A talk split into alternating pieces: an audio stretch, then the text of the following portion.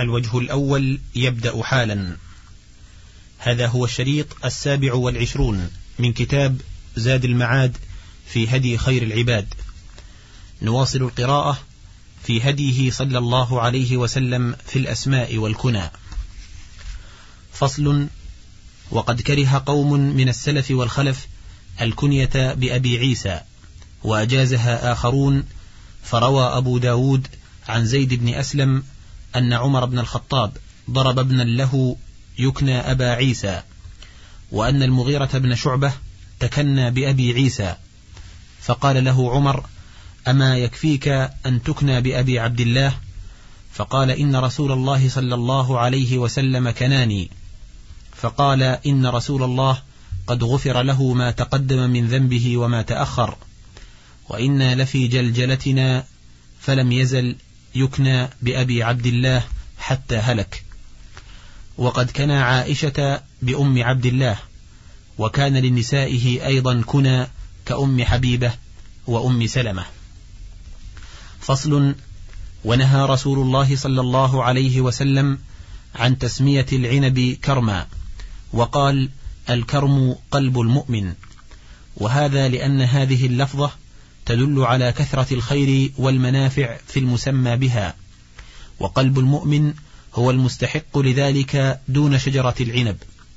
ولكن هل المراد النهي عن تخصيص شجرة العنب بهذا الاسم وأن قلب المؤمن أولى به منه فلا يمنع من تسميته بالكرم كما قال في المسكين والرقوب والمفلس أو المراد أن تسميته بهذا مع اتخاذ الخمر المحرم منه وصف بالكرم والخير والمنافع لأصل هذا الشراب الخبيث المحرم وذلك ذريعة إلى مدح ما حرم الله وتهييج النفوس إليه. هذا محتمل والله أعلم بمراد رسوله صلى الله عليه وسلم والأولى ألا يسمى شجر العنب كرما. فصل قال صلى الله عليه وسلم لا تغلبنكم الأعراب على اسم صلاتكم ألا وإنها العشاء وإنهم يسمونها العتمة. وصح عنه أنه قال لو يعلمون ما في العتمة والصبح لأتوهما ولو حبوا. فقيل هذا ناسخ للمنع وقيل بالعكس. والصواب خلاف القولين فإن العلم بالتاريخ متعذر ولا تعارض بين الحديثين فإنه لم ينهى عن إطلاق اسم العتمة بالكلية وإنما نهى عن أن يهجر اسم العشاء وهو الاسم الذي سماها الله به في كتابه ويغلب عليها اسم العتمة فإذا سميت العشاء وأطلق عليها أحيانا العتمة فلا بأس والله أعلم. وهذا محافظة منه صلى الله عليه وسلم على الأسماء التي سمى الله بها العبادات فلا تهجر ويؤثر عليها غيرها. كما فعله المتأخرون في هجران ألفاظ النصوص وإيثار المصطلحات الحادثة عليها. ونشأ بسبب هذا الجهل والفساد ما الله به عليم. وهذا كما كان يحافظ على تقديم ما قدمه الله وتأخير ما أخره كما بدأ بالصفا. وقال أبدأ بما بدأ الله به. وبدأ في العيد بالصلاة. ثم جعل النحر بعدها. وأخبر أن من ذبح قبلها فلا نسك له تقديما لما بدأ الله به في قوله فصل لربك وانحر. وبدأ في أعضاء الوضوء بالوجه ثم اليدين ثم الرأس ثم الرجلين تقديما لما قدمه الله وتأخيرا لما أخره وتوسيطا لما وسطه. وقدم زكاة الفطر على صلاة العيد تقديما لما قدمه في قوله قد أفلح من تزكى وذكر اسم ربه فصلى ونظائره كثيرة. فصل في هديه صلى الله عليه وسلم في حفظ المنطق واختيار الألفاظ. كان يتخير في خطابه ويختار لأمته أحسن الألفاظ وأجملها وألطفها وأبعدها من ألفاظ أهل الجفاء والغلظة والفحش فلم يكن فاحشا ولا متفحشا ولا صخابا ولا فظا. وكان يكره أن يستعمل اللفظ الشريف المصون في حق من ليس كذلك وأن يستعمل اللفظ المهين المكروه في حق من ليس من أهله. فمن الأول منعه أن يقال للمنافق يا سيدنا وقال فإنه إن يك سيدا فقد أسخطتم ربكم عز وجل.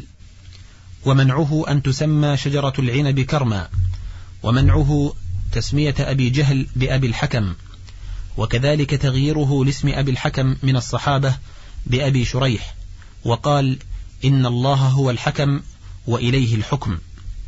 ومن ذلك نهيه للمملوك أن يقول لسيده أو لسيدته ربي وربتي وللسيد أن يقول لمملوكه عبدي ولكن يقول المالك فتاي وفتاتي ويقول المملوك سيدي وسيدتي.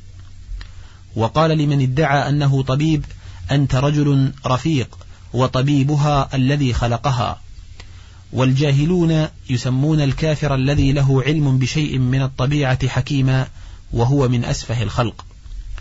ومن هذا قوله للخطيب الذي قال من يطع الله ورسوله فقد رشد ومن يعصهما فقد غوى بئس الخطيب أنت. ومن ذلك قوله لا تقولوا ما شاء الله وشاء فلان ولكن قولوا ما شاء الله ثم ما شاء فلان. وقال له رجل ما شاء الله وشئت فقال أجعلتني لله ندا قل ما شاء الله وحده. وفي معنى هذا الشرك المنهي عنه. ومنه قول من لا يتوقى الشرك أنا بالله وبك وأنا في حسب الله وحسبك.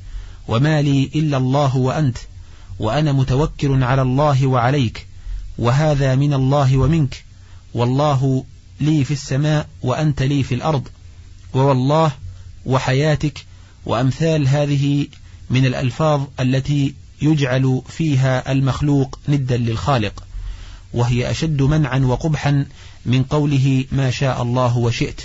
فأما إذا قال أنا بالله ثم بك وما شاء الله ثم شئت فلا بأس بذلك كما في حديث الثلاثة لا بلاغ لي اليوم إلا بالله ثم بك. وكما في الحديث المتقدم الإذن أن يقال ما شاء الله ثم شاء فلان.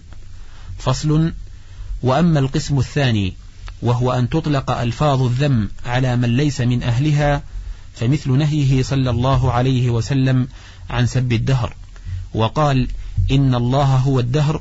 وفي حديث آخر يقول الله عز وجل يؤذيني ابن آدم فيسب الدهر وأنا الدهر بيدي الأمر أقلب الليل والنهار. وفي حديث آخر لا يقولن أحدكم يا خيبة الدهر. في هذا ثلاث مفاسد عظيمة. إحداها سبه من ليس بأهل أن يسب. فإن الدهر خلق مسخر من خلق الله. منقاد لأمره مذلل لتسخيره فسابه أولى بالذم والسب منه. الثانية أن سبه متضمن للشرك فإنه إنما سبه لظنه أنه يضر وينفع وأنه مع ذلك ظالم قد ضر من لا يستحق الضرر وأعطى من لا يستحق العطاء ورفع من لا يستحق الرفعة وحرم من لا يستحق الحرمان وهو عند شاتميه من أظلم الظلمة وأشعار هؤلاء الظلمة الخونة في سبه كثيرة جدا وكثير من الجهال يصرح بلعنه وتقبيحه. الثالثة أن السب منهم إنما يقع على من فعل هذه الأفعال التي لو اتبع الحق فيها أهواءهم لفسدت السماوات والأرض وإذا وقعت أهواؤهم حمدوا الدهر وأثنوا عليه وفي حقيقة الأمر فرب الدهر تعالى هو المعطي المانع الخافض الرافع المعز المذل والدهر ليس له من الأمر شيء فمسبتهم للدهر مسبة لله عز وجل ولهذا كانت مؤذية للرب تعالى كما في الصحيحين من حديث أبي هريرة عن النبي صلى الله عليه وسلم قال قال الله تعالى يؤذيني ابن آدم يسب الدهر وأنا الدهر. فساب الدهر دائر بين أمرين لا بد له من أحدهما إما سبه لله أو الشرك به فإنه إذا اعتقد أن الدهر فاعل مع الله فهو مشرك وإن اعتقد أن الله وحده هو الذي فعل ذلك وهو يسب من فعله فقد سب الله. ومن هذا قوله صلى الله عليه وسلم لا يقولن أحدكم تعس الشيطان فإنه يتعاظم حتى يكون مثل البيت فيقول بقوتي صرعته ولكن ليقل بسم الله فإنه يتصاغر حتى يكون مثل الذباب. وفي حديث آخر إن العبد إذا لعن الشيطان يقول إنك لتلعن ملعنا. ومثل هذا قول القائل أخزى الله الشيطان وقبح الله الشيطان فإن ذلك كله يفرحه ويقول علم ابن آدم أني قد نلته بقوتي وذلك مما يعينه على إغوائه ولا يفيده شيئا فأرشد النبي صلى الله عليه وسلم من مسه شيء من الشيطان أن يذكر الله تعالى ويذكر اسمه ويستعيذ بالله منه فإن ذلك أنفع له وأغيض للشيطان. فصل من ذلك نهيه صلى الله عليه وسلم أن يقول الرجل خبثت نفسي ولكن ليقل لقست نفسي. ومعناهما واحد أي غثت نفسي وساء خلقها فكره لهم لفظ الخبث لما فيه من القبح والشناعة وأرشدهم إلى استعمال الحسن وهجران القبيح وإبدال اللفظ المكروه بأحسن منه. ومن ذلك نهيه صلى الله عليه وسلم عن قول القائل بعد فوات الأمر لو أني فعلت كذا وكذا. وقال إن لو تفتح عمل الشيطان.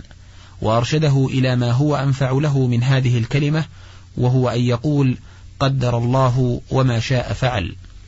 وذلك لأن قوله لو كنت فعلت كذا وكذا لم يفتني ما فاتني أو لم أقع فيما وقعت فيه كلام لا يجدي عليه فائدة البتة.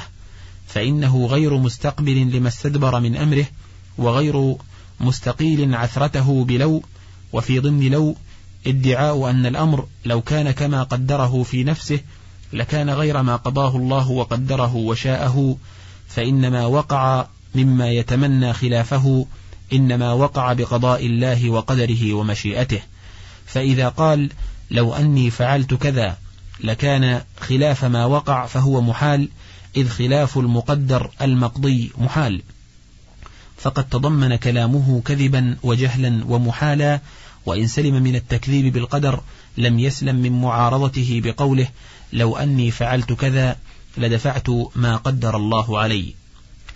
فإن قيل ليس في هذا رد للقدر ولا جحد له إذ تلك الأسباب التي تمناها أيضا من القدر.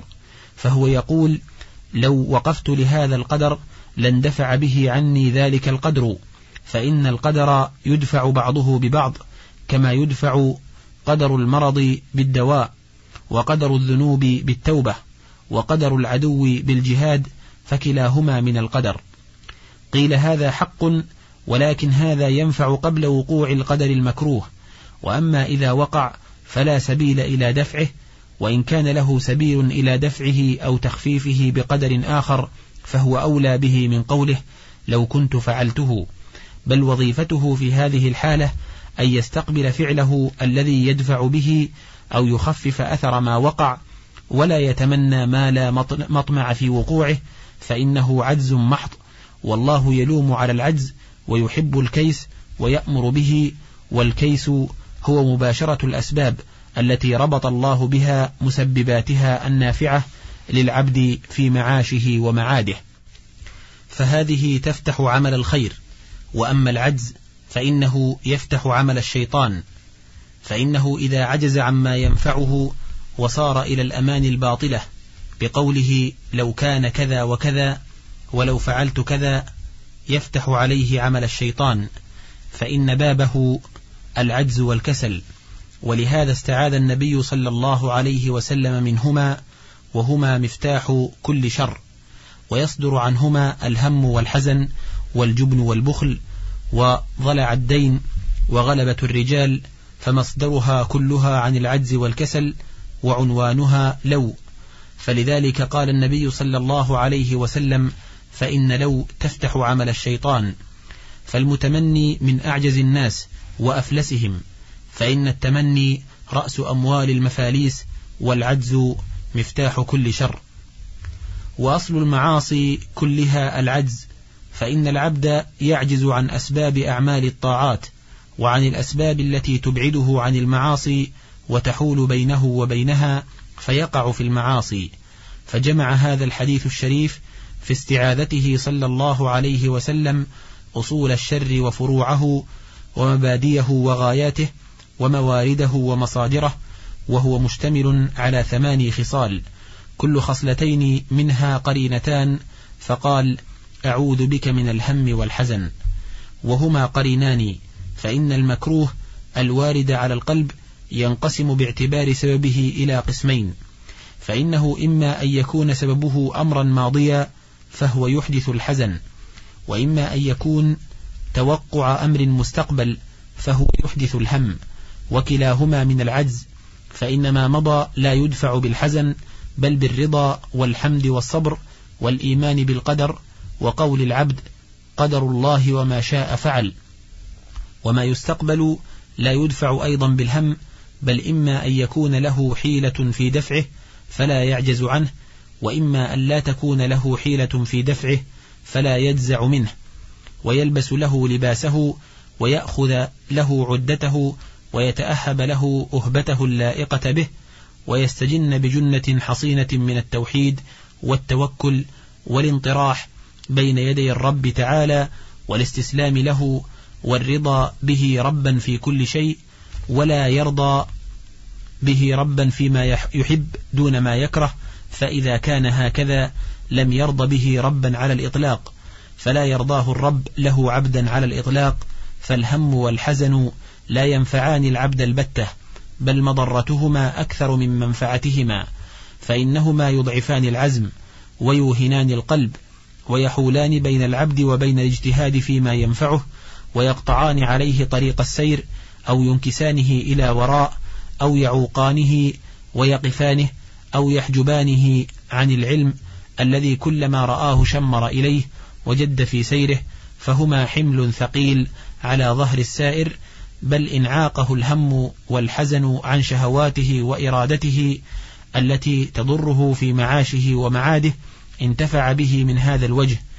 وهذا من حكمة العزيز الحكيم أن سلط هذين الجندين على القلوب المعرضة عنه الفارغة من محبته وخوفه ورجائه والإنابة إليه والتوكل عليه والأنس به والفرار إليه والانقطاع إليه ليردها بما يبتليها به من الهموم والغموم والأحزان والآلام القلبية عن كثير من معاصيها وشهواتها المردية وهذه القلوب في سجن من الجحيم في هذه الدار وإن أريد بها الخير كان حظها من سجن الجحيم في معادها.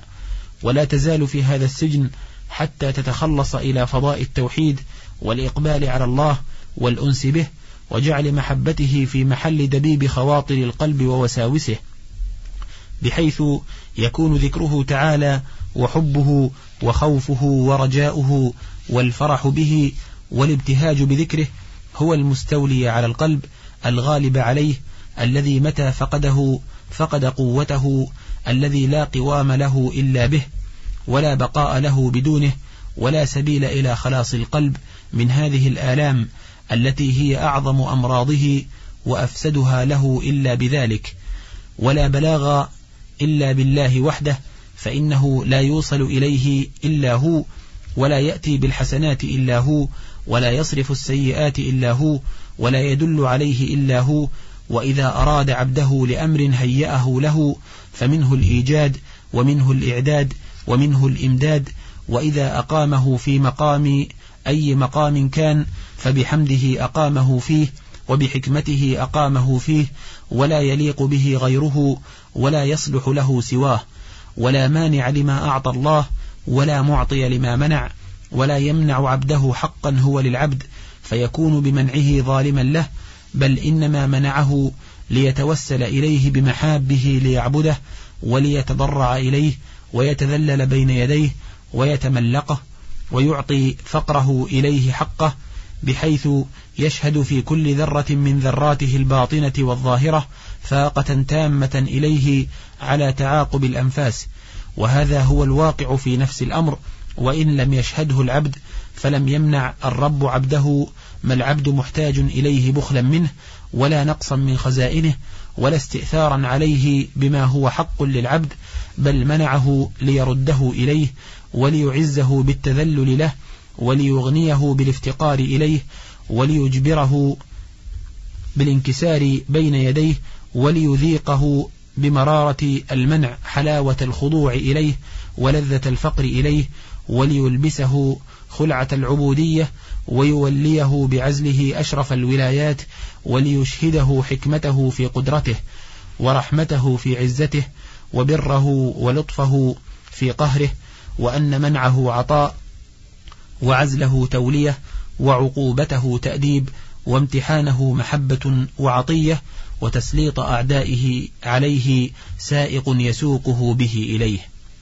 وبالجملة فلا يليق بالعبد غير ما أقيم فيه وحكمته وحمده أقاماه في مقامه الذي لا يليق به سواه ولا يحسن أن يتخطاه والله أعلم حيث يجعل مواقع عطائه وفضله والله أعلم حيث يجعل رسالته وكذلك فتنا بعضهم ببعض ليقولوا أهؤلاء من الله عليهم من بيننا أليس الله بأعلم بالشاكرين فهو سبحانه أعلم بمواقع الفضل ومحال للتخصيص ومحال للحرمان فبحمده وحكمته أعطى وبحمده وحكمته حرم.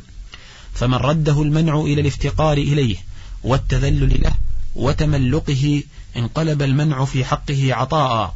ومن شغله عطاؤه وقطعه عنه انقلب العطاء في حقه منعا.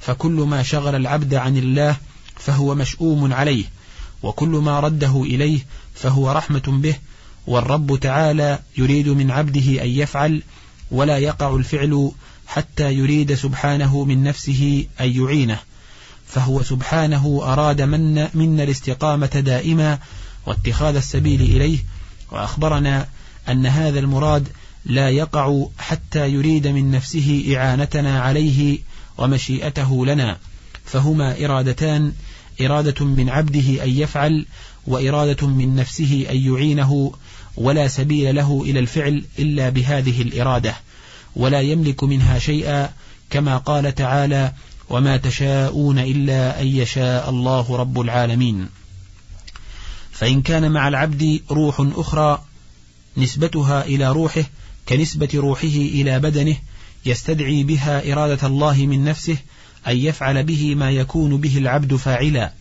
وإلا فمحله غير قابل للعطاء وليس معه إناء يوضع فيه العطاء فمن جاء بغير إناء رجع بالحرمان ولا يلومن إلا نفسه. والمقصود أن النبي صلى الله عليه وسلم استعاذ من الهم والحزن وهما قرينان ومن العجز والكسل وهما قرينان. فإن تخلف كمال العبد وصلاحه عنه إما أن يكون لعدم قدرته عليه فهو عجز أو يكون قادرا عليه لكن لا يريد فهو كسل. وينشأ عن هاتين الصفتين فوات كل خير وحصول كل شر ومن ذلك الشر تعطيله عن النفع ببدنه وهو الجبن وعن النفع بماله وهو البخل. ثم ينشأ له بذلك غلبتان غلبة بحق وهي غلبة الدين وغلبة بباطل وهي غلبة الرجال.